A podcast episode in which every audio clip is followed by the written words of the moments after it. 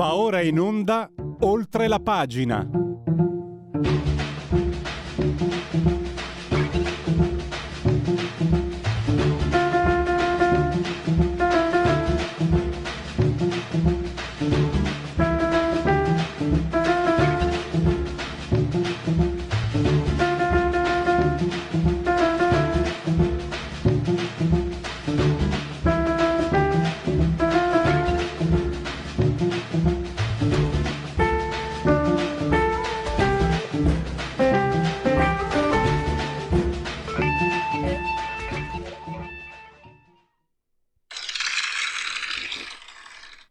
Abbastanza gli applausi per questa meravigliosa sigla di Yomiake, la bossa nova in versione nipponica, fantastico.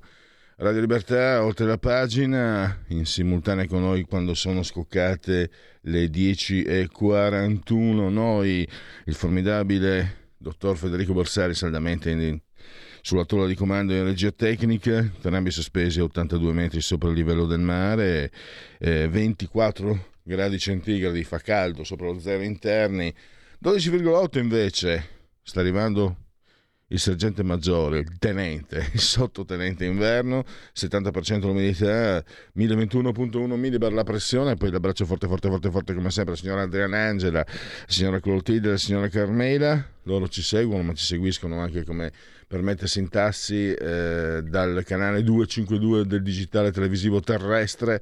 Questa è una radiovisione, chi se buona radio libertà campa oltre cent'anni, meditate gente, meditate, potete naturalmente continuare a farvi cullare dall'algido suono digitale della Radio DAB oppure seguirci ovunque voi siate grazie alle applicazioni dedite, dedicate a iOS Android con smartphone, iPhone, eh, telephone, eh, tablet, mini tablet, iPad, mini iPad e poi ancora Alexa, accendi Radio Libertà, passaparola, ve ne saremo riconoscenti e Twitch, social di ultima generazione, la bussola per orientarvi tra i programmi di Radio Libertà, il suo profilo Facebook eh, e poi eh, l'ottimo abbondante sito radiolibertà.net. Parleremo di temi molto, molto caldi. Eh, parleremo di Europa con Sergio Luciano dopo le 11.35, un'Europa che ha perso qualsiasi anima. Facevo una riflessione preparando l'intervista a Sergio Luciano. Fa, non tanti anni fa, qualcuno rimproverò, ma anche la Lega nel 92 ha votato a favore, non mi ricordo di quale risoluzione, ma io ero favorevolissimo, per esempio, personalmente all'Europa fino, fino a quando ho visto quali erano le istituzioni europee, chi non vuole l'Europa, ma non non, non l'Europa intesa come istituzione. Diciamo che Bruxelles, sta, Bruxelles la BCE, stanno evidentemente usurpando l'immagine dell'Europa. Poi il tema della riforma, il sindaco d'Italia eh, sta eh, raccogliendo molti, eh, molto dissenso. Molti non sono convinti, eh, altri vedo che anche i giornali di destra sono timidi. Noi ne parleremo con Francesco Anfossi, Famiglia Cristiana. Eh, lui è contrario, ma sentiremo le sue argomentazioni, sentiremo anche mh, quelle di chi è a favore. Ne vedo pochi ancora per il momento. E cominciamo subito con un tema drammatico, terribile, il, che potrebbe avere una, un lieto fine, il caso della bambina di 10 mesi, Indy Gregory, bambina inglese di Nottingham è affetta da una grave malattia mitocondriale. I, le, le, mm, diciamo sia il servizio sanitario, anzi il servizio sanitario ha, ha stabilito di interromperne le cure. I genitori si sono opposti e ieri, l'altro ieri, ieri l'altro proprio nel tardo pomeriggio il Consiglio dei Ministri ha deliberato di concedere a Andy Gregory la cittadinanza italiana in modo che possa essere curata in Italia. Bambin Gesù si parlava. Sono casi molto simili a quelli che abbiamo visto in passato, Charlie Gard e Alfie Evans, e quello che fa impressione è l'istituzione, lo Stato, perché poi adesso questa bambina mm, è, una, è un infante, è 10 mesi, non è al sicuro perché i giudici potrebbero sentenziare di eh, staccare la spina. Allora, ne parliamo con il presidente di Provita, Tony Brandi, che naturalmente eh, è da sempre eh, portatore di un'estrema sensibilità su questi temi. Presidente, benvenuto, bentornati ai nostri microfoni. Buongiorno, grazie mille. Appunto come lei ha detto, Indy Gregory di 8 mesi, malattia mitocondriale, è nell'ospedale di Nottingham dove i medici gli vogliono togliere il supporto vitale e lasciarla morire, mentre i genitori Dean e Claire sono in tribunale contro questi medici. Le ultimissime notizie sono che ieri nel primo pomeriggio, su richiesta dei due genitori di Indy, il console italiano a Manchester, nella sua funzione di giudice tutelare, perché lei è italiana adesso, ha emesso un provvedimento di urgenza dichiarando la competenza del giudice italiano e autorizzando l'adozione del piano terapeutico del bambino Gesù. Siamo in una situazione ehm, surreale e devo dare onore al senatore della Lega Simone Pillon che è l'avvocato che rappresenta la famiglia Gregory in Italia e che appunto è intervenuto e sta lavorando incessantemente per salvare la vita di questa bambina. Um, è una storia, cari ascoltatori, è una storia molto complicata perché vi, vi, è la famiglia e vi sono i suoi legali, la fondazione dell'ospedale di Nottingham che vuole uccidere la bambina, la, il bambino Gesù e il dottor Perno che è, sua, che è direttore dell'ospedale ed anche il curatore della bambina, il console, la presidenza del consiglio, è una battaglia legale che potrei chiamare veramente pazzesca. Ricordo il caso di Alfie Evans, nel 2018 l'Italia dette la cittadinanza ad Alfie Evans, vi fu anche un appello del Papa, nonostante ciò gli inglesi gli tolsero il supporto vitale e lo fecero morire. È successo anche con un polacco, quindi non possiamo ancora gridare vittoria. Quello che umilmente suggerirei è che noi tutti dobbiamo riflettere a che punto siamo arrivati, perché a parte la eh, gli articoli della Convenzione ONU dei diritti del fanciullo, ehm, le norme penali, eh, tutta, tutta la giurisprudenza internazionale che vuole proteggere i diritti della famiglia, che vuole proteggere, che sarà scritta per, diritti, per i diritti della vita. Un, cioè, I medici inglesi non hanno il giuramento di Ippocrate, i medici inglesi calcolano il valore della vita come faceva Adolf Hitler. Vi ricordate l'Action T4 per cui eh, mi sembra 15-20 mila persone furono uccise perché non erano degne di vivere. Ma come si può calcolare il valore di una persona? Poi ricordiamo che Charlie Gard, che fu ucciso, i genitori ne avevano raccolto un milione e 400 mila sterline, poteva andare in America ad essere curato e salvato come Mele, che vive in provincia di Lucca, fu curato e salvato e vive lì con Chiara Paolin, la mamma. Anche un altro caso, Tafida Rakeb, bimba data spacciata dalle autorità inglesi, ora vive e viene curata all'ospedale Glazzini di Genova. Quindi perché questo odio? Perché questo male? È quello che Infatti, io, eh, Presidente, io personalmente non riesco a capire. Io credo, credo che eh, chiaramente c'è il dibattito, io ho visto le reazioni anche del senatore del PD Andrea Crisanti che fuori di lui furibondo, ah, com'è possibile, no, non è possibile che questa bambina abbia la cittadinanza solo perché lo dice Giorgia Meloni.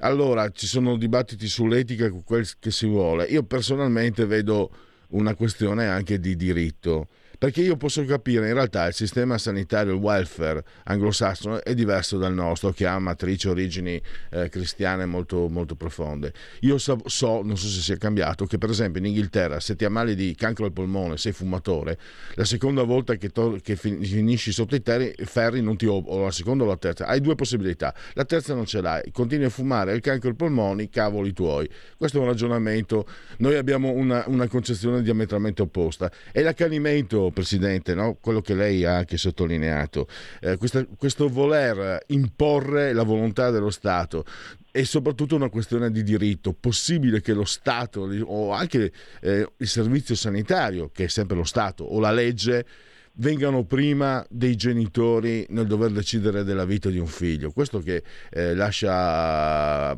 annientati.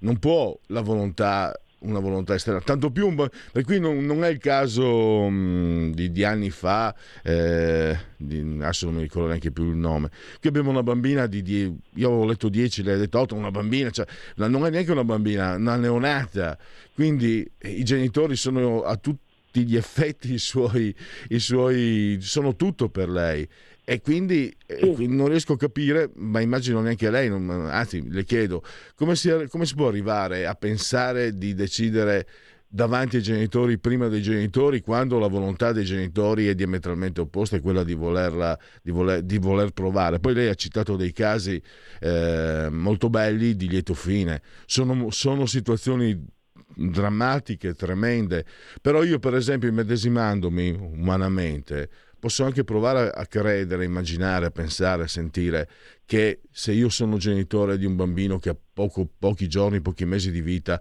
voglia vivere il più possibile tutte le ore insieme. Lo si vede anche nelle espressioni, sembra di leggerlo, nelle espressioni eh, che, che ho visto nelle foto di questi genitori e lo si vede sicuramente nei comportamenti. Che lo Stato passi sopra, uno Stato, un'istituzione passi sopra, la legge passi sopra tutto ciò, eh, e beh, dà, dà, un senso al lavoro che state facendo lei e, e l'associazione Provita, Presidente. Sì, guardi, eh, nel 1921 al Politburo nell'Unione Sovietica la Kollantai già denunciò che lo scopo principale è distruggere la famiglia e noi stiamo tornando al nazismo e al comunismo sovietico e gli attacchi contro la famiglia li vediamo anche oggi in Italia, ma non a quel livello che lo Stato si sostituisce ai genitori e crede che eh, tutti noi, che i bambini, che tutti siamo proprietà dello Stato, esattamente come lei ha detto. E noi dobbiamo avere il coraggio di eh, denunciarlo come ha fatto giustamente Radio Libertà. Bisogna cioè, eh, eh, renderci conto dove siamo e combatterlo. Veramente Napoleone aveva ragione quando chiamava l'Inghilterra da perfida albione e non è stato il solo, ma è veramente incredibile quello che sta succedendo in Inghilterra. E oggi alle 14, queste sono ultimissime notizie, eh, le ore 14 di Londra, quindi 15 da noi, eh, è prevista la lettura del dispositivo che regolerà luogo e modalità, scusi non dovrei ridere, dovrei piangere, e le modalità di distacco dei supporti vitali. Quindi loro sono intenzionati a fare come Alfie Evans e ovviamente come ho detto prima il console, l'ambasciata il nostro buon governo e Simone, l'avvocato, stanno facendo il più possibile per, eh, per bloccare questo omicidio, parliamoci chiaro. Si stupisce l'accanimento anche se provo a cercare di capire. Um, il Regno Unito è anche la terra del... vi ricordate, sollevò... Eh, no, la, la, l'immunità di gregge di Boris Johnson cioè quelli che sopravvivono ah. bene e gli altri amen. Suscitò anche, anche tra i Novax, anche, cioè, furono tutti insomma, eh, come dire, cioè, eh, infatti dovette velocemente eh, recedere, retrocedere, tornare sui suoi passi Boris Johnson. Eh, al di là poi non voglio entrare nel merito, il Covid, queste cose sono, rischiano di depistarci, però è la dimostrazione di quale sia eh, il concetto. Però, mh, e posso anche capire che il sistema inglese voglia imporre la volontà. La disumanità però di, dare, di, di questo caso, di dare l'idea di, di accanimento, no? c'è l'accanimento terapeutico, questo è, una, è un accanimento omicida, viene, viene, infanticida, esatto, viene da dire. Esatto. Eh, esatto, esattamente il contrario. Non, non so neanche a questo punto... Sta succedendo eh, cosa possiamo aggiungere, mm, Presidente Brandi? Eh, eh, guardi, come cittadini cosa possiamo fare? Eh, protestare, far sapere questa cosa, eh, perché è veramente, diciamo, incredibile. Ma soprattutto per chi crede, pregate, pregate per questa povera bambina eh, io direi... che abbia il diritto che abbiamo tutti, il diritto universale alla vita. E con questo eh, io direi che, che può, può, pregare anche, anche, il non credente o comunque il laico, cioè ognuno ha un modo, un modo per esprimere nei confronti di qualcosa che sia oltre il terreno, la, il, il, il, dato mondano di esprimere e quindi eh, ci associamo tutti a quello che ha detto il presidente di Provita, Tony Brandi, che ringrazio davvero per il suo intervento e speriamo, eh, presidente, magari sarebbe bello aggiornarci più avanti con, con notizie che abbiano un, uh, un indirizzo opposto a quello che abbiamo dato, anche se dare la cittadinanza, quello è sicuramente un bel segnale che ha dato questo governo. Meraviglioso, sì. Tanto devo dire, è un segnale in linea con quello che, che è il sentiment degli italiani, beh, cattivi o buoni che siano, cioè questo, eh, è, è, qualcosa che appartiene a tutti gli italiani. Poi dispiace aver visto questo Crisandi, Crisendi, come cavolo si chiama, senatore del PD, Crisanti. Andrea espresso... PD, Andrea Crisanti aver espresso così tanta animosità dispiace, però lo, lo conosciamo questo personaggio, è un nemico, era, era eh, un fedelissimo, poi è diventato un nemico acerrimo di Zaia, un personaggio un po' così. Forse lui non credo che rappresenti, io credo che lui non rappresenti poco o nulla oltre se stesso, anche se il PD ha tutta la responsabilità di aver portato in Parlamento personaggi come questi e già che ci sono non c'entra niente con l'argomento la sinistra che porta anche su Mauro che, che schiavì, la cui moglie e famiglia schiavizza gli immigrati è tutto un dire, però questo mi ha esatto. portato, sono andato troppo lontano. Io direi che, Itali- che quello che la nostra cultura, la nostra, il nostro, ho detto, ho usato questo termine, sentiment, eh, quello che ha deciso il governo, per una volta possiamo dire, Tony Brandi, che dovrebbe, su questo dovremmo convergere tutti cioè è qualcosa che, che, sentiamo tutti noi, una bambina va salvata, va, cioè bisogna fare di tutto per salvarla. Poi non, non, ci riesci, fa parte della vita, però rinunciare a salvare una bambina, io credo che non ci sia un... Io vorrei pensare che non ci, che non ci sia un essere umano sul pianeta che non possa essere concorde con questo, ma evidentemente... Esatto, eh, ma... Brandi, siamo, in, siamo in tanti... Non, prego, prego. Siamo, siamo in tanti, siamo la maggioranza, ma non siamo ancora abbastanza, evidentemente.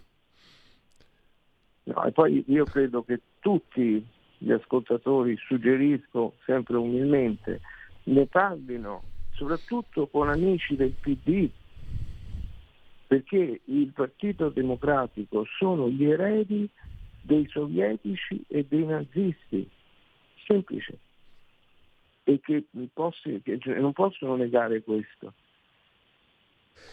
E allora chiudiamo con questa notazione di Tony Brandi, presidente di Provita. Eh, preghiamo per Andy Gregory e grazie ancora a Provita, a Tony Brandi e a risentirci a presto. Grazie a voi. Buona giornata a tutti. Tutte le domeniche, dalle 8 alle 10, la rassegna stampa del giorno e alcuni dei fatti principali della settimana che si è appena conclusa, con ospiti e telefonate in diretta. La domenica mattina non perdere contatto con la realtà su Radio Libertà, senza filtri né censure.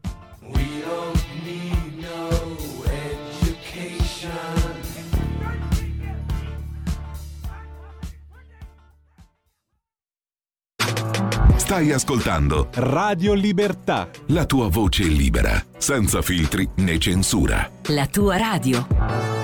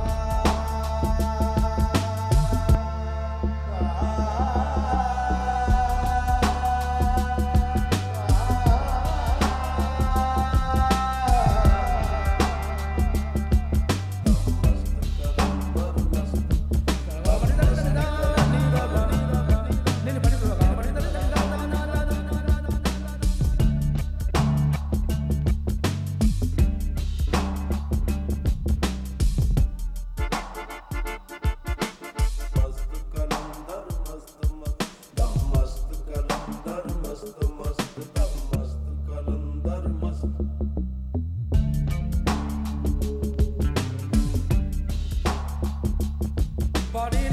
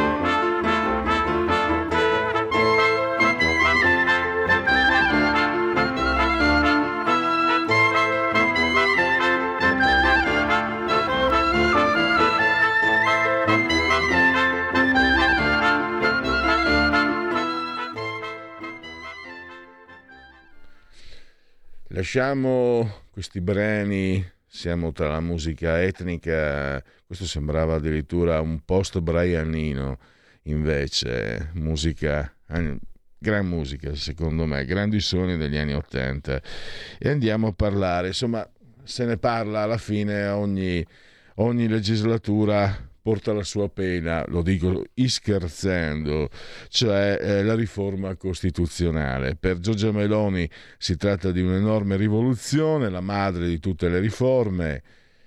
Siccome mica non è lei, chiaramente ha disgregato eh, la riforma dal governo. Se si va al referendum e lo perdo, non l'ha detto così, mi ha fatto capire. Se si va al referendum non c'entra niente il governo, cioè della serie Renzi ha insegnato la lezione. Sta di fatto che questo sindaco d'Italia fa discutere e devo dire, ve l'ho detto, io voglio portare, è la linea de, della radio mia personale, le, le opinioni, innanzitutto voglio portare opinioni serie, come quella che tra poco ascolterete.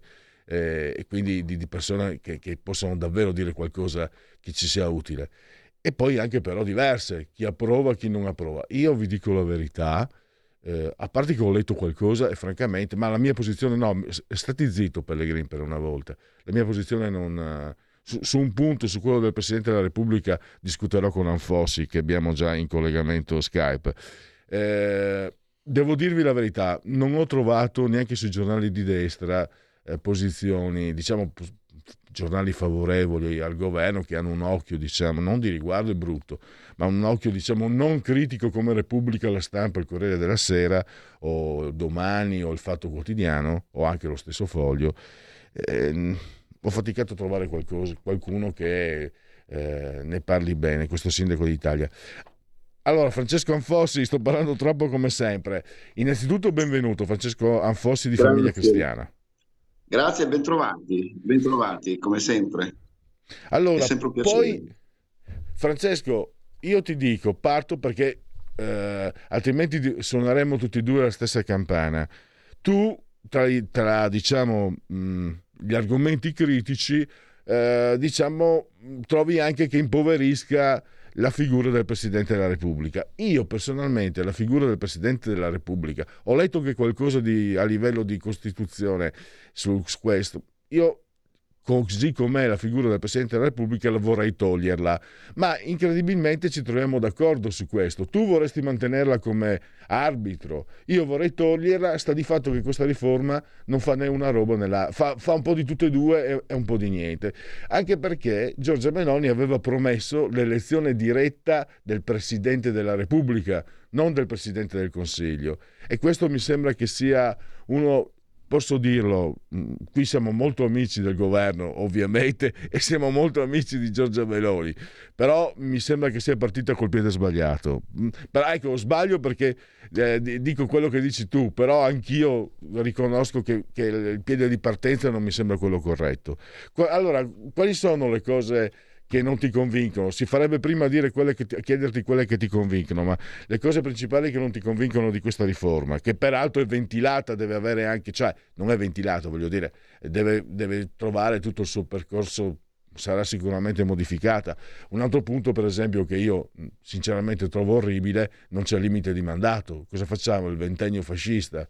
Per esempio, questo è un altro punto che a me non piace assolutamente. L'ho detta, ma i sassolini. Francesco, te la parola perché sto parlando troppo. No, no, ma eh, io mi limito, innanzitutto io non voglio niente, nel senso che io mi limito semplicemente a, mh, a denunciare come ho fatto in un articolo che ho scritto sul sito online di Famiglia Cristiana, ma anche come fa sulla rivista eh, una persona molto più eminente, più esperta di me, che è il, il professor Francesco Clementi, che è docente di diritto pubblico eh, comparato alla Sapienza.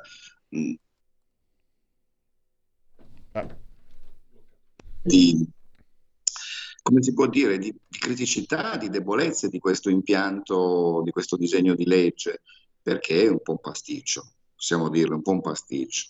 Allora, partiamo dall'inizio. Sì, questa riforma si propone di rafforzare il premierato, no? perché come sapete l'Italia ha un problema, c'è un problema quasi mondiale che è quello della instabilità dei governi. No? Su questo credo che siamo tutti d'accordo, di destra, di sinistra, di centro. No? eh, abbiamo macinato più premier noi, che è una specialità tutta italiana. Quindi è giusto forse rafforzare la stabilità, perché la stabilità poi porta un, maggiori decisioni, un'economia più stabile, la possibilità di progettare, no? perché se, se, un governo va a casa dopo un anno puoi fare neanche un progetto decente, no? perché poi scade, poi il governo che arriva dopo è un po' come un palinsesto, no? la politica economica, se, se, se, ogni sei mesi cambiano i governi come accadeva nella Prima Repubblica. Allora questo ovviamente è giusto farlo, ma come?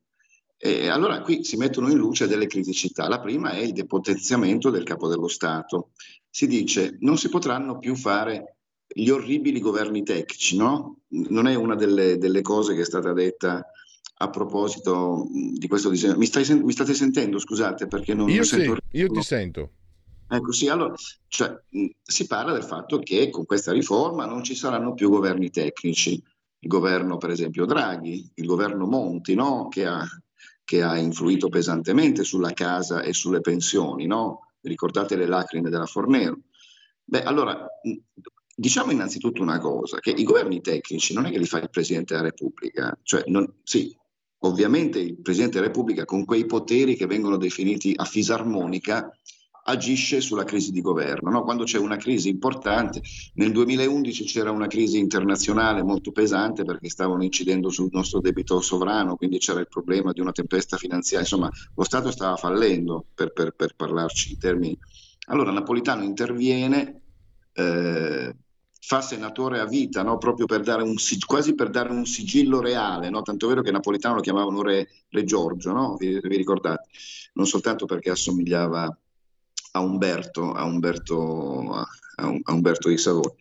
E allora cosa fa? Eh, nomina Monti senatore a vita quasi per dargli un sigillo presidenziale e lo, e, e, lo, lo, e lo fa presidente del Consiglio. Però attenzione, questa è una repubblica parlamentare, quella italiana, no?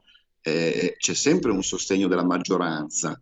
Cioè tutti i governi tecnici, il governo Draghi, il governo Monti, il governo Ciampi, è vero che eh, i presidenti venivano pescati solitamente dal mondo dell'economia, no? da quella grande riserva di, di, di, alti, di gran commi che è la Banca d'Italia, eccetera. Però c'è sempre un sostegno della maggioranza, non è che sparisce. Cioè le, le, le leggi che facevano venivano votate dal Parlamento mm, e, e a volte io ho il pensiero subliminale che ai partiti convenga il governo tecnico, così dicono che non è con loro, si limitano a votare le cose, però le cose le fanno altri. Francesco, no? Francesco se, mi se le mani. E, però mi, sono mi... loro che sostengono il governo. Eh, per esempio, con Monti, tutti i partiti sostenevano il governo Monti, tranne, no. devo dire, in maniera molto opportuna, la Lega. Perché? Perché la Lega era andata all'opposizione, perché l'opposizione ci vuole sempre, capito? In un, in un governo, in, un, in, uno Stato democratico. Francesco, allora posso interromperti? Mi senti? Mi senti? Pronto? Sì, sì, certo. Ah, no, Dimmi posso dirti, allora, per me è stato uno dei momenti più brutti della storia repubblicana, quella di Mario Monti. Però io ho letto bene le tue parole e devo dire che vanno ascoltate. Cari signori politici, non fate i furbi, non date la colpa a Giorgio Napolitano per Mario Monti, perché Mario Monti lo votavate voi in Parlamento. E quindi stare attenti. Io, io prendo le tue parole è come. Fate... governo, cioè fare opposizione con i governi tecnici è, è, premiante dal punto di vista politico, perché anche Forza Italia con Draghi era l'opposizione, ricordate? È storia di ieri. E poi è andata al governo. Quindi voglio dire, lo Stato democratico c'è anche con i governi tecnici, capito? Certo. Altra cosa invece è la stabilità di governo, perché anche, anche, in questo caso i governi durano troppo poco, no? Su questo credo che sarai d'accordo con me. Assolutamente. E, un tuo parere? Io mi sono espresso, mi sono sbilanciato. Il, il mancato limite di mandato forse si può rimediare, però è un... Eh, è, cioè, mi sembra che lo spirito liberale eh, sia fondato nelle democrazie occidentali sull'alternanza. Gli Stati Uniti lo votano il loro presidente ogni quattro anni e al limite di due mandati. E vorrà dire qualcosa, significherà qualcosa.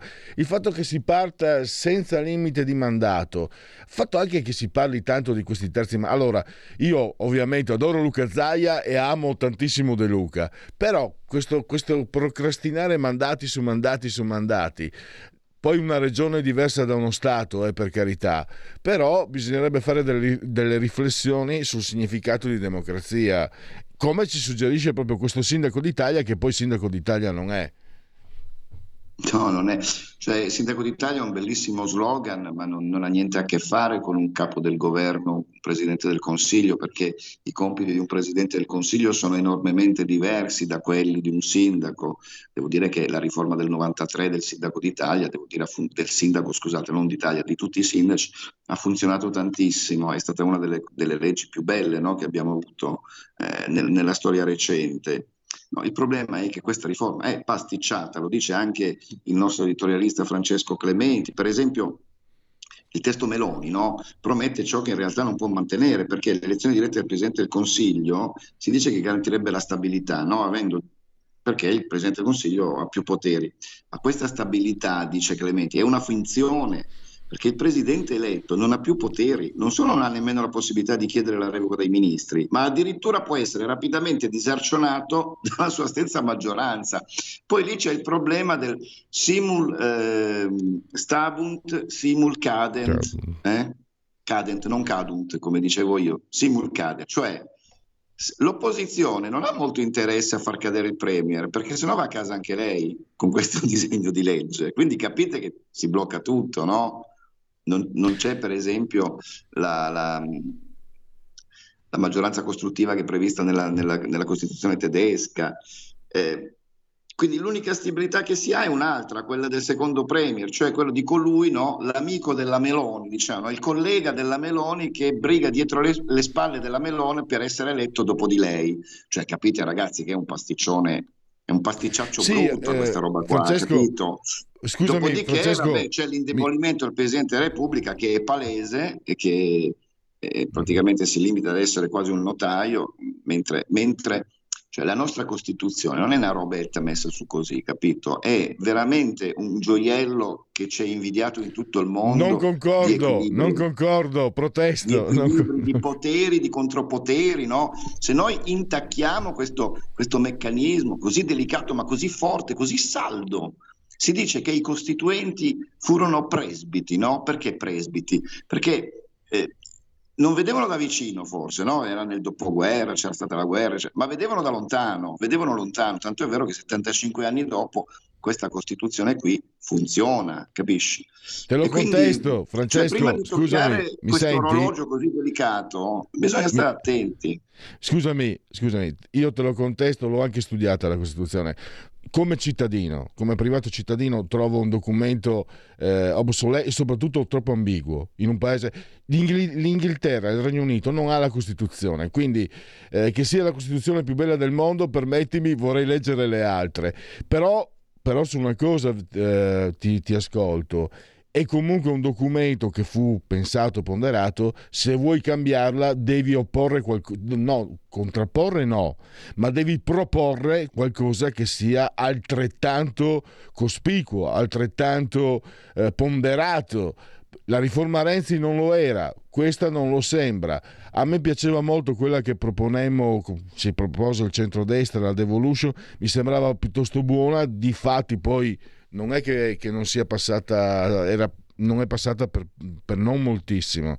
Eh, io non permettimi di, di, sentire, siccome farei brutta figura con me stesso se non lo dicessi. Poi rispetto eh, eh il, mm, la tua posizione, la rispetto perché sicuramente non è un documento che nasce dalla sera alla mattina e, e fu studiato e ponderato bene. Io come cittadino non l'ho mai amata, no? perché anche il primo articolo, Repubblica fondata sul lavoro, è un compromesso, ci sono i comunisti che spingono, però se parti con un... Comp- poi uno che, che vede lungo come te mi dirà Pierluigi siamo in Italia è un paese dove comunque contro- il compromesso ha tanti significati e sfumature, devi accettarlo perché fa parte anche del, della convivenza, della, delle capacità di convivenza per gli italiani. E per carità, io quando parlo con te mi scopro aperto a qualsiasi, a qualsiasi pensiero. Stiamo che... dibattendo, no, Pierluigi, se no non mi inviteresti, no? se avessimo la stessa opinione non avrebbe senso questo, questo, questo dialogo, questo dibattito specialmente su temi su cui si può dibattere, no? Se no, cioè, la politica è dibattito per definizione. io mh, sono innamorato della Costituzione, l'ho studiata anch'io, mi piace moltissimo, mi colpisce tantissimo la preveggenza, non è stata applicata in tutti i suoi articoli, eh, soprattutto quelli sul lavoro. Per esempio c'è un articolo che dice che il lavoratore ha diritto a uno stipendio dignitoso. No? Se ci guardiamo intorno eh, scopriamo che ciò non è, no? questo non avviene, non è ancora stato approvato, messo in pratica questo articolo fondamentale.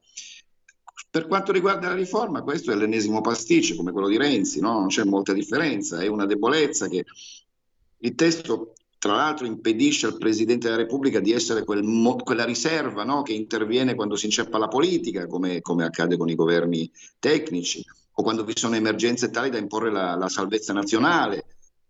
Un Presidente eletto direttamente, tra l'altro, cioè un Premier che può essere sfiduciato dalla sua stessa maggioranza, no?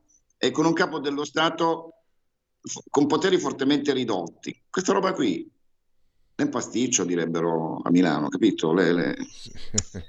Non va bene, non va bene, non... bisogna lavorarci sopra, insomma. Io la penso No, devo così, dire, Francesco, giornale, scusami, io proprio mi piace parlare con te perché, ripeto, eh, c'è la possibilità di, di, di crescere. Ma ci mancherebbe, la... ma ci no, no, sai perché? Per esempio, io mi ricordo una cosa, hai ragione, ci sono delle cose che in realtà ho parlato in modo un po', un po animoso. Quello, per esempio, sul fatto che le persone no, non dovrebbero pagare più tasse di quelle che possono. Ed è bellissimo, cioè è una cosa moderna ed è forse io sbaglio do la colpa alla Costituzione di quello che è stato fatto al di fuori della Costituzione. Mi sembra che questa Costituzione permetta a chi ha il potere di tirarla per la giacca. Ci, cioè, uno cita la Costituzione dove gli fa comodo e non si riesce mai a, eh, a vederla eh, come insieme. E ti chiedo, per me è una debolezza della Costituzione, ma io ripeto un pensiero brutale e un po' ignorante il mio, me ne rendo conto, però sincero ed è, ed è sentito. È colpa di una Costituzione che non è stata capace di essere chiara o non è che una Costituzione sia la, sia la bacchetta magica di Silvan e possa cambiare i difetti, possa assolvere i difetti di, di quello che è comunque uno Stato? Tu la difendi sicuramente.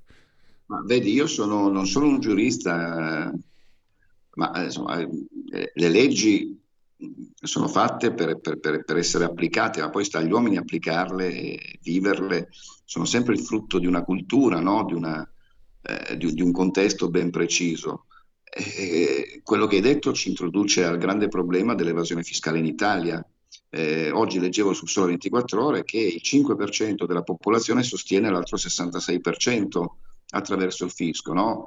Perché ci sono milioni e milioni di gente che, ti, che, che non dichiara, che si dichiara nulla tenente. Ora, l'evasione fiscale, che mi pare viene accertata sui 100 miliardi all'anno, è uno dei grandi problemi della, dello Stato italiano, de, de, della Repubblica italiana, perché è un caso assolutamente unico in tutta Europa e forse nel mondo e va risolto, va risolto perché, vedi, chi evade le tasse non, ha, non fa soltanto diciamo, un'illegalità perché non dà allo Stato quello che gli è dovuto per pagare, per pagare so, i lampioni dell'asfalto delle strade, le scuole, gli ospedali, eccetera ma eh, la, l'ordine, la, la, la polizia, i vigili urbani, tutto quanto. La difesa, no? la difesa di uno Stato è importante, ma viene anche avvantaggiato, no? Passa in prima fila quando c'è da, da, da i figli all'asilo nido, eh, per pagare le rette universitarie del figlio viene avvantaggiato, magari si prende anche la borsa di studio, l'assegno di studio, eccetera. Quindi è odiosa due volte l'evasione fiscale, no? Perché oppure hai più soldi e fai più concorrenza alle imprese, no? Cioè l'impresa che non paga le tasse ha più capitali a disposizione, no? E quindi usa questi capitali in nero per essere più competitiva, capisci? Per investire. E questa è una roba che non sta né in cielo né in terra, capito? Va cambiata. Così come va cambiata la pressione fiscale, che è la più alta d'Europa. E mi chiedo se, a volte mi chiedo, faccio questo pensiero forse un po' indecente, se l'evasione fiscale non abbia un qualche legame con questa alta pressione fiscale, no? Che la gente dice, vabbè, se mi devono far pagare il 43% di tasse, allora insomma, se ho l'occasione, insomma, e vado, no? Perché voglio dire, quello che mi Certo. spremono da quella parte lì, eh. cioè, eh, sono problemi, questi sono i veri problemi de- del paese, capisci che lui non... Certo. Eh, Beh, p- devo, devo andare alla conclusione, Francesco. Quello che dicevi non è un pensiero indecente. Negli Stati Uniti si chiama eh, curva di Laffer. È dimostrato. dagli- È vero che gli Stati certo, Uniti sono un certo, altro paese. la- sai che la, la fe- Ma- la- fece in un ristorante su un tovagliolo, l'Affer, la Eh, prima volta. è vero, è vero. Ma Un comunque è dimostrato che no? Sulla- minore sulla- la pressione fiscale, più si pagano le tasse. Però sull'ordinata messa i redditi e sulle, sulle ascisse l'età. Allora a un certo punto è dimostrato che a un certo punto uno le paga più perché si stufa. No, No, un- uno non produce più, non produce perché si stufa no? di, di- Esatto. di- di pagare le tasse. No? E quindi la curva di S- Laffer è più che mai devo- attuale. Francesco, Francesco, devo, devo chiudere eh, perché abbiamo concluso. Bisognerebbe speriamo di non averli annoiati con le riforme costituzionali. Assolutamente no. Io, io comincio, anzi, me lo sono sempre chiesto, ma a chi conviene che le cose vadano così? Sulla... Perché alla fine, partendo da posizioni diverse, io e te abbiamo, abbiamo concluso in modo abbastanza analogo. Visto che la Costituzione dice di non tassare oltre il possibile, perché non si fa in modo di farlo? Perché altrimenti provochiamo l'evasione. Se provochiamo l'evasione che ha magari una mezza giustificazione morale perché ci sono le, alt- le tasse troppo alte, entrano i furbi a fare l'evasione e allora eh, diventa un disastro. Bisognerebbe, eh, ecco, probabilmente perché conviene ai furbi. Io e credo neanche te non siamo tra quelli, ma io e te da Eh, questo io punto di vista le, pa- stiamo le le pago perché essendo lavoratore dipendente Eh, le, pago fino all'ultimo te- centesimo. Ma io penso, anche se non ti conosco di persona, io e te stiamo benissimo anche senza essere furbi, credo, altrimenti non converseremo come stiamo facendo. Francesco, io ti ringrazio davvero. Un abbraccio, Francesco Un Fossi, saluto a tutti gli ascoltatori. famiglia cristiana, grazie. Grazie, arrivederci. Segui la Lega è una trasmissione realizzata in convenzione con La Lega per Salvini Premier. Tu hai fatto il militare, come fai a conoscere Azione Lepre? Azione Lepre è un modo di dire, quindi segui la Lega Lepre, legaonline.it, eh, scritto legaonline.it, molte cose si possono fare da questo, su questo sito, iscrivervi alla Lega è molto facile, molto semplice. 10 euro si possono versare anche tramite PayPal, PayPal, PayPal, senza nemmeno che sia necessario che voi siate iscritti a PayPal, PayPal, PayPal. Poi codice fiscale e altri dati richiesti, quindi verrà recapitata la maggiore, ma se di mezzo ci sono poste italiane, noi consigliamo ampi, profondi, calorosi gesti apotropaici alle femminucce, ai maschietti e anche a tutto il resto. La tessera Lega Salvini Premier. Segui la Lega prima che la Lega seguisca te alla Pellegrina, ma anche ammesso dalla sintassi, o segua te alla Marciana. Il momento di autodeterminazione civica è il 2 per 1000 lo scrivi nella dichiarazione dei redditi, scelta libera che non ti costa nulla. Cosa devi scrivere? D, lettera D di Domodossola, 43. 4 in matematica, il voto in matematica, e 3 invece il numero perfetto. Le apparizioni eh, radio-televisive dei protagonisti della Lega non ci sono per il momento aggiornamenti, voi comunque seguiteli ugualmente. Loro sono sempre, comunque, ovunque, sono immanenti. Per Segui la Lega Sassufi, eh, 11.30, fantastico. C'è qualcosa di sovrannaturale in tutto ciò.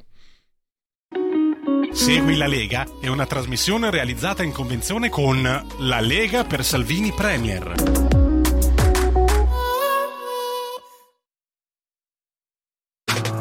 Stai ascoltando Radio Libertà. la tua voce libera, senza filtri né censura. La tua radio.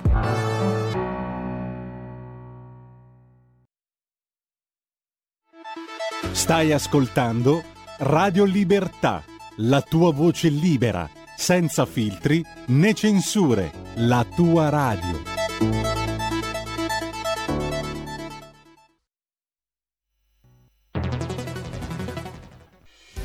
Quotidiano di Sicilia, il quotidiano d'Italia, l'informazione che ribalta i luoghi comuni, una vera visione dei fatti, l'Italia vista da sud. Ogni siciliano che vive in Italia e nel mondo è una risorsa, è protagonista della crescita della nostra nazione. Dai forza alla crescita della nostra isola, abbonandoti al QDS digitale più archivio a soli 99 euro annui. quotidiano di Sicilia, il quotidiano d'Italia, una scelta di valore. In quanti ti promettono trasparenza, ma alla fine ti ritrovi sempre con la bocca chiusa e non puoi dire quello che pensi. Radio Libertà non ha filtri né censure, ascolta la gente e parla come la gente.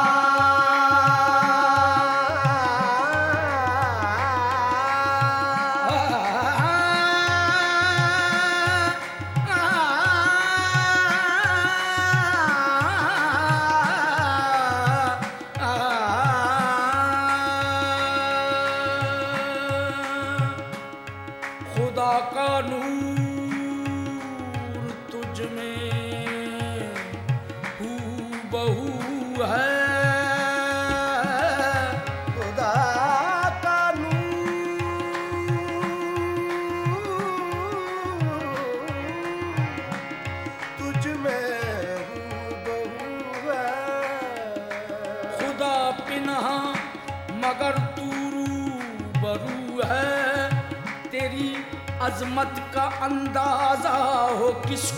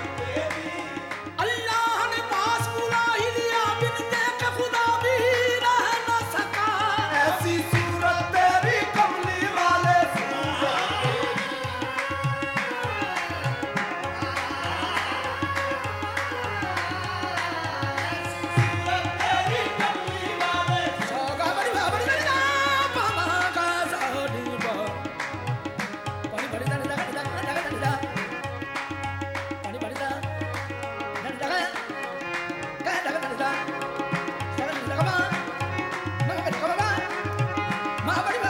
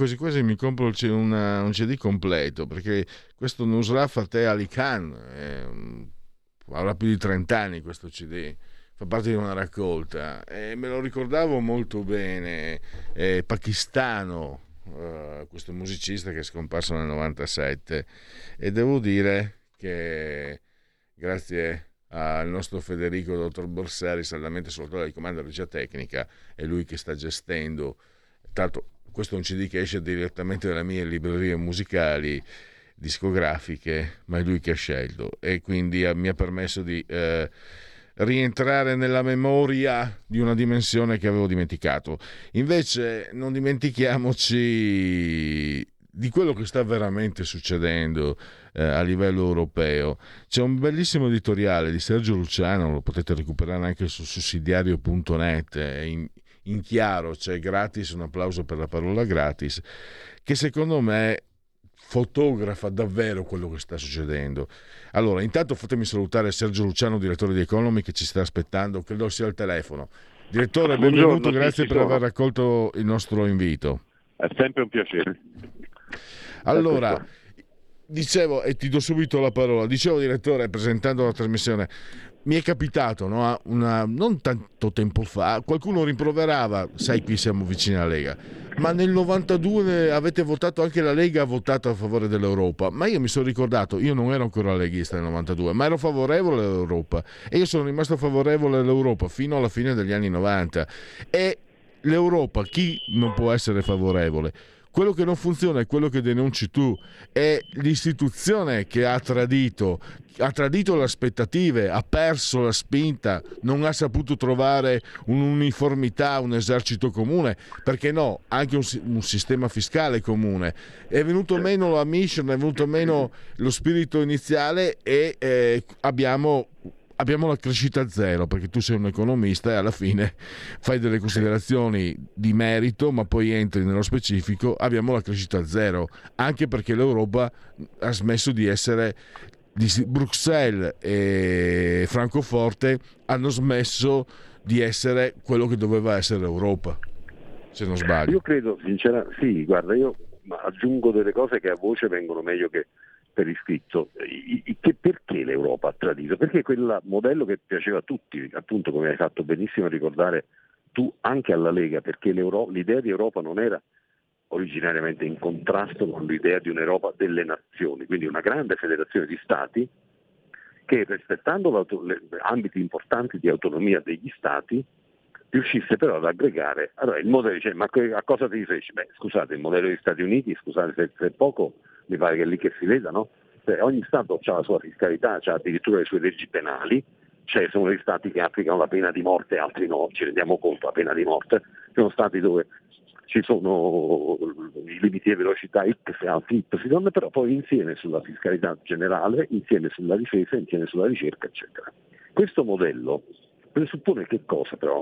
Un fattore che in Europa non c'è mai stato per la totale malafede, non dico di, di, di, di eh, come si chiamava il, il, tu, il premier perché... di Ademeyer, ma per la totale malafede dei tedeschi. Cioè è evidente che la nazione guida del nostro, della nostra area economica-sociale, cioè la Germania che da sola fa un PIL che pare, che pari al 32-33% del, dell'Europa 27, doveva in qualche modo, più degli altri, più delle altre, essere disponibile a una sorta di cessione di leadership, no? per dire io sono il primo della classe, ma voglio giocare in squadra. È come quando, per chi ama il calcio, ti ritrovi in una squadra il Maradona di turno e questo Maradona, oppure per, per usare una, un, altro, un, altro, riferimento napoletano come sono io, ma più recente Osimen, dice sì, io sono bravissimo, è giusto che la squadra mi, mi porti le palle, eh, le palle gol da mandare in porta. Però anch'io se posso, scusate, immagino che c'è dei rumori di fondo, purtroppo sono in strada, però se posso anche io servo il mio compagno di squadra quando sono in una posizione meno favorevole. Questo avrebbe dovuto fare la Germania, non ci ha mai provato, è anzi incardinato in realtà nel modello europeo, nel modello europeo le poche possibilità di revanche, di rivincita che intravedeva la Germania rispetto all'umiliazione clamorosa di essere uscita sconfitta dalla seconda guerra mondiale e di aver dovuto sostenere eh, all'intamia della storia sulla, sulla, sulle colpe mortali di tutta la nazione, non solo del, del governo messo insieme dal dittatore, ma di tutta la nazione che ha continuato fino all'ultimo a fornire ragazzini al macello e, e, e che ha uh, criminalmente fatto finta di non guardare i pogrom. Allora, la Germania è uscita polverizzata dalla seconda guerra mondiale, è stata sotto schiaffo per 30 anni, ma appena ha capito che era tornata forte, come Sansone quando gli crescono i capelli, ha detto adesso l'Europa la facciamo come dico io. Ma come fai a fare un'Europa attorno ai criteri di una sola nazione? Di qualunque sola nazione, adesso non, non, non solo della Germania, anche, anche, se per assurdo fossimo noi, è, è impossibile che tu creare un'unione di, di soggetti diversi che però obbediscono alle regole di uno solo. Ed è quello che è successo, quindi queste regole sono di fatto inapplicabili e tagliano le gambe a tutto il sistema. È evidente, e il passo successivo che è stato fatto recentemente con la guerra in Ucraina è stato ridare, ridare il 2% del PIL alla spesa militare. Ci manca, questo, ci manca solo questo, ridiamo l'esercito alla Germania, benissimo. Ridiamo l'esercito alla Germania così al primo giro di, di giostra della storia ci ritroveremo quello che nel corso di secoli di storia da consultare, purtroppo si è verificato regolarmente, e cioè l'espansionismo militare. Lascia perdere la, la dittatura che è stata una, una, una vicenda specifica durata eh, 22 anni, ma la, la, l'aggressione militare, l'espansionismo militare della Germania è una costante della sua storia. Allora, con queste premesse, dopodiché la Francia c'è il suo nazionalismo fortissimo, e le sue pretese di egemonia culturale, ma culturale, che è già diversa.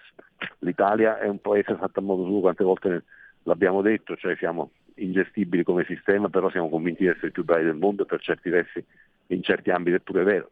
Le caratteristiche di un continente che non per caso si chiama vecchio continente sono, oh, sono queste, lo sappiamo, non è facile trovare la sintesi, ma non manco ci provi. Adesso la sintesi sarebbe di nuovo tornare al vecchio patto di stabilità col 3% di limite al deficit PIL e il 60% al debito PIL. Vabbè, ci siamo presi per il naso, andiamo a casa.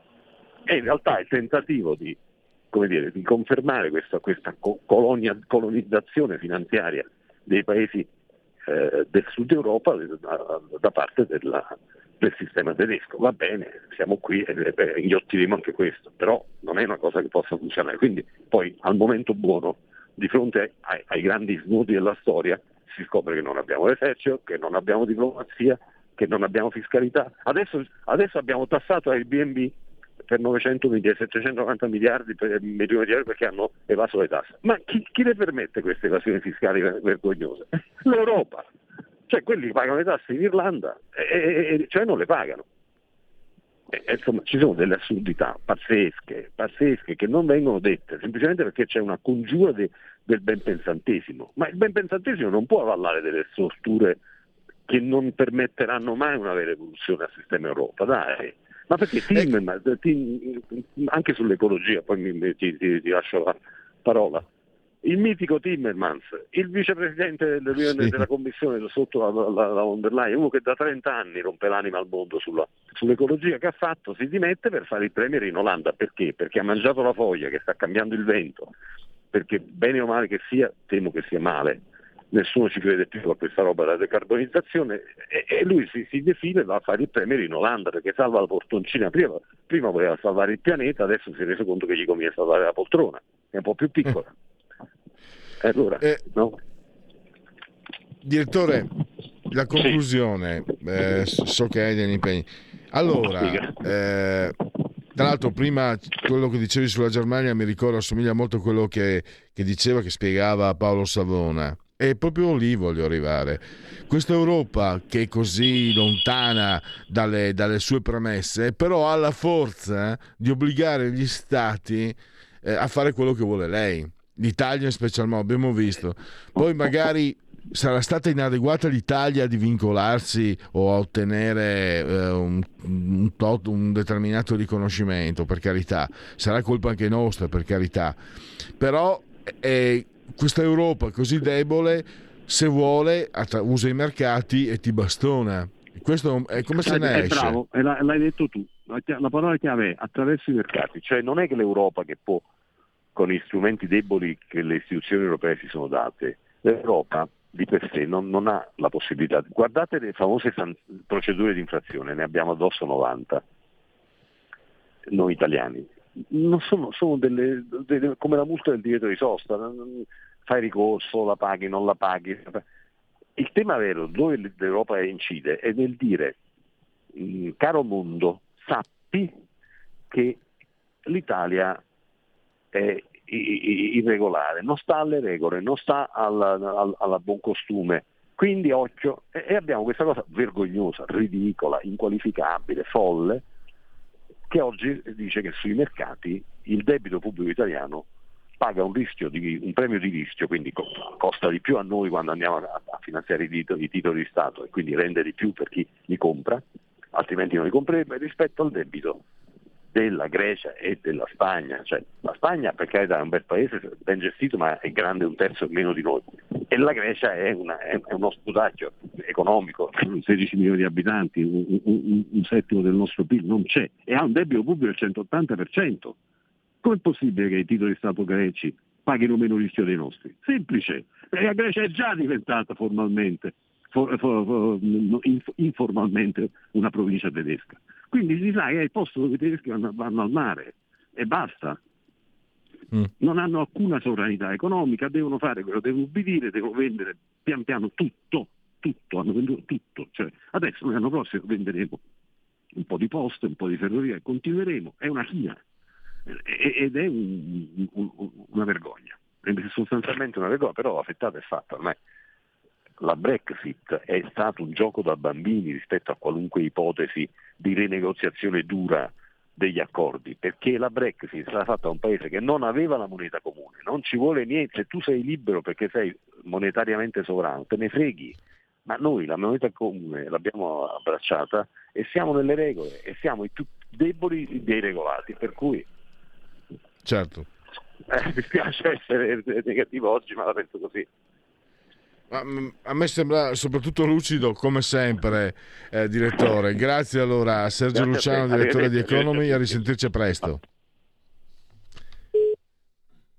Allora, eh, abbiamo, abbiamo, il tempo per leggere, vediamo se riesco a leggerli con calma, contrariamente. La fretta è cattiva consigliere. Intenzioni di voto, oh, l'SVG.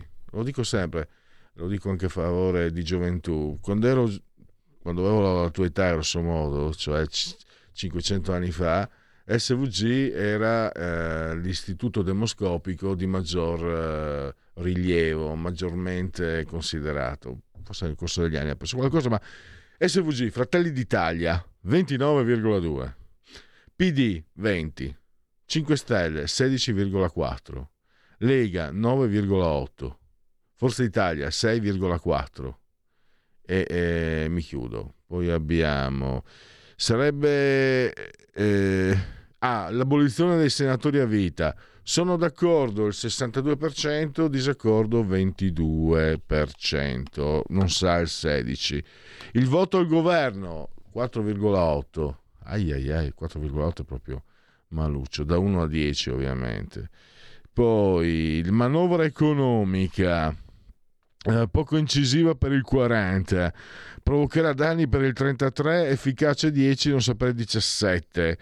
Poi abbiamo eh, le, le, le, misure previste dalla manovra. Allora, 6,4 il voto alla rivalutazione delle pensioni. Eh, poi abbiamo 6,2 alla deduzione fiscale. Poi abbiamo eh, la detassazione dei fringe benefit eh, 6,2 6,2 alla riduzione del, del cuneo fiscale qua non mi torna perché praticamente i 3 miliardi per la sanità 6 eh, canone RAI la riduzione 6 io do 11 riduzione da 4 a 3 dell'IRPEF l'aliquota IRPEF 6 eh, poi il prelievo sugli affitti brevi 5,3 5 la quota 103 per le pensioni e la, il voto più basso, quello che probabilmente ca- fa calare la media, è l'aumento dell'IVA su pannolini, latte in polvere. Quindi tutte le misure elencate scelte dall'SVG hanno la sufficienza, eh, ma Maluccio, Maluccio, quello sugli affitti brevi, ma penso che sia anche abbastanza mh, relativamente incisivo, male la quota 103, 5,1, cioè insufficiente 5, non è 4, il 5 lo puoi rimediare col 7 malissimo l'aumento dell'IVA. Però, come avevamo spiegato, eh, l'aumento dell'IVA su pannolini e latte in polvere tecnicamente è stato spiegato per la sua inefficacia, cioè aver portato al 5% eh, questa, IVA non ha dato i risultati, gli esiti sperati. Operato dal governo, realizzato un metra, beni già Italia SRL il committente, dunque abbiamo i voti da 8 a 10 17%, da 6 a 7 al 20,5%, quindi insufficiente l'operato del governo per il 56%. Attenzione però, che qui se Atene mm, piange, Sparte non ride. Che voto danno a Ellis Lane secondo me? Secondo 63% insufficiente e il 26% sufficiente. Eh, Giuseppe Conte, eh, 58% insufficiente. Se leggi il Fatto Quotidiano sembra che tutto il mondo voglia Giuseppe Conte, non è così. 35% sufficiente. Matteo Renzi, eh, poi, 76% insufficiente, 15% sufficiente. Carlo Calenda, 63%, e gli altri non sanno chi sia. No, 63, no, una battutaccia. 63% sufficiente, 21, eh, 63% insufficiente, 21 sufficiente. Frattoianni, 59% sufficiente, 18 eh, però qua il 22 non sa chi sia, perché se lo sapessero sai che voti, il caso su Mauro è tutto lì, insomma, eh, non possiamo dimenticarlo. Gli italiani e l'attualità, favorevole all'elezione diretta del Premier, sì 46, no 35, non lo sa il 19. Infine abbiamo l'ultimo sondaggio della giornata.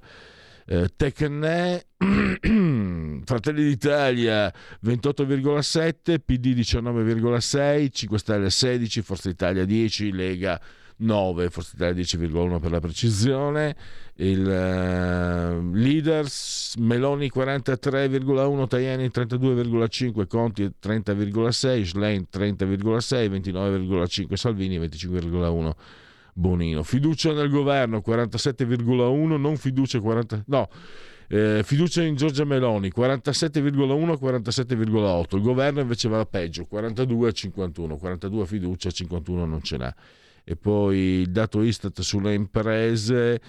Eh, allora, le imprese industriali dei servizi sono 4,4 milioni, 2,5 in più rispetto al 2020 e generano un valore aggiunto di 898 miliardi in crescita rispetto all'anno precedente, ma qui l'hanno preso in considerazione al 2021 del 21,6%, 37,4% nelle costruzioni, 20,5% nell'industria in senso stretto, 20,3% nei servizi. Chiudiamola e andiamo all'unplugged genetriaci, commemorazioni e, gen- e ricorrenze, ricorrenze. Allora andiamo ad estrarle dal cilindro, stiamo parlando dei genetriaci del 18 giorno di Brumaio, mese del calendario repubblicano, per tutti è eh, un uh, mercoledì miarqui 8 di novembre, anno domini 2023-2023 che dir si voglia. Teofilo Folengo, eh, che si, o Merlin Coccaio, quando mancano il puro sangue fanno trottare gli asini. E eh, quanto è vero. Bram Stoker, Dracula. E poi ancora eh, Rorschach, Hermann Rorschach, eh, da Zurigo, le, le famose mm, le macchie, quelle che vengono usate nei test psicologici. E poi abbiamo Jen Sachs, un regista, La strana coppia, Fiore di cactus a piedi nudi nel parco. Christian Barnard, il chirurgo eh, il primo trapianto di cuore eh, sudafricano, Franco Bignotti, fumettista bresciano, molto molto bravo, Alain Delon, eh, che signore care, oggi festeggiate Alain Delon, noi signori invece cari festeggiamo la bellezza eterna di Virnalisi, straordinario come Virnalisi fosse bellissima da giovane ma straordinariamente bella anche, ma non quel bello eh, di chi non vuole saperne di invecchiare, quel bello di, di, di, da palestra, che schifo, o da plastica ancora peggio. Virnalisi era bella, bella, bella, anche anziana, dimostrando la sua età, 70 anni, era ancora bellissima, fantastica. Purtroppo non c'è più. Sandro Mazzola, figlio d'arte, in una lettera di, di, Valentino, un amico, un commilitone, dice dovessi vedere Sandro, è più forte di me, Sandrino è fortissimo, ha dei muscoli già da bambino, dei muscoli eccezionali. E poi abbiamo Gus Indy, allenatore di calcio, Coppa dei Campioni dell'87 con il PSV Andoven, eh, Origone, Franco Origone, Nilus, grande mm, fumettista scomparso in quei danni, e poi me la ricordo in Scrubs, l'attrice Tara Red. Chiudiamo ringraziando come sempre il grande dottor Federico Borsari, saldamente sulla tolla di comando in regia tecnica e grazie a tutti per aver scelto anche oggi Radio Libertà. Miau.